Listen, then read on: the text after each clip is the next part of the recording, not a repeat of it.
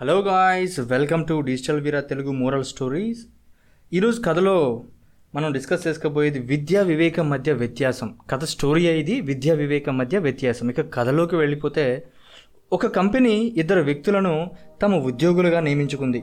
ఆ ఇరువురి నేపథ్యాలు వేరువేరుగా ఉన్నప్పటికీ అర్హతలలో తెలివితేటల్లో ఇద్దరూ సరిసమానులే. ఆ ఇద్దరిలో ఏ ఉద్యోగి డాబుగా ఆత్మవిశ్వాసంతో ఉండేవాడు? ఇప్పుడు ఉద్యోగి ఏ ఉద్యోగి బి అనుకుందాం ఎగ్జాంపుల్గా అతడు దేశంలోని అత్యుత్తమ విశ్వవిద్యాలయ పట్టభద్రుడు. కాగా బి ఉద్యోగి అణుకువ ఉన్న ఆధునికుడు.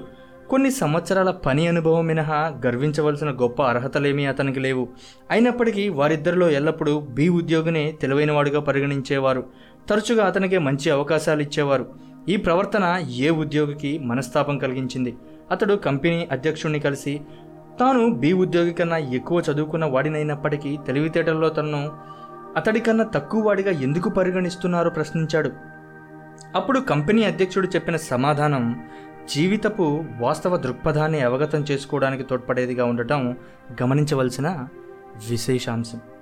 అధ్యక్షుడు ఏమని జవాబు చెప్పాడంటే విద్యా విజ్ఞానాలను పుస్తకాలు చదవడం ప్రసంగాలు వినడం ద్వారా సముపార్జించవచ్చు. వివేకం విజ్ఞతలు నిన్ను ఒక పుస్తకంగా పఠించడం వలన మాత్రమే సంక్రమిస్తాయి అని సమాధానమిచ్చాడు. అసలు ఈ కథ అర్ధ అంతరార్థం ఏంటంటే పుస్తకాలు చదివి ఉపన్యాసాలు విని విజ్ఞానం సంపాదించడం స్తబ్దమైనది పరోక్షమైనది బాహ్యమైనది. ఇది కేవలం అరువు తెచ్చుకున్నది.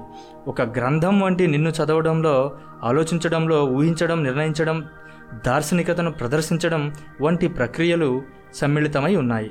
సో ఫైనల్గా ఏం చెప్తున్నాడంటే ఒక పుస్తకం వంటి నిన్ను చదవడం సులభ సాధ్యమైన ప్రయత్నం ఏమాత్రం కాదు. ఎందుచేతనంటే రోజంతా నిమిష నిమిషానికి పుస్తకపు సరికొత్త ప్రతి వెలువడుతూనే ఉంటుంది కాబట్టి. సో గాయస్ అది story thanks guys please subscribe to digital Veera moral stories thank you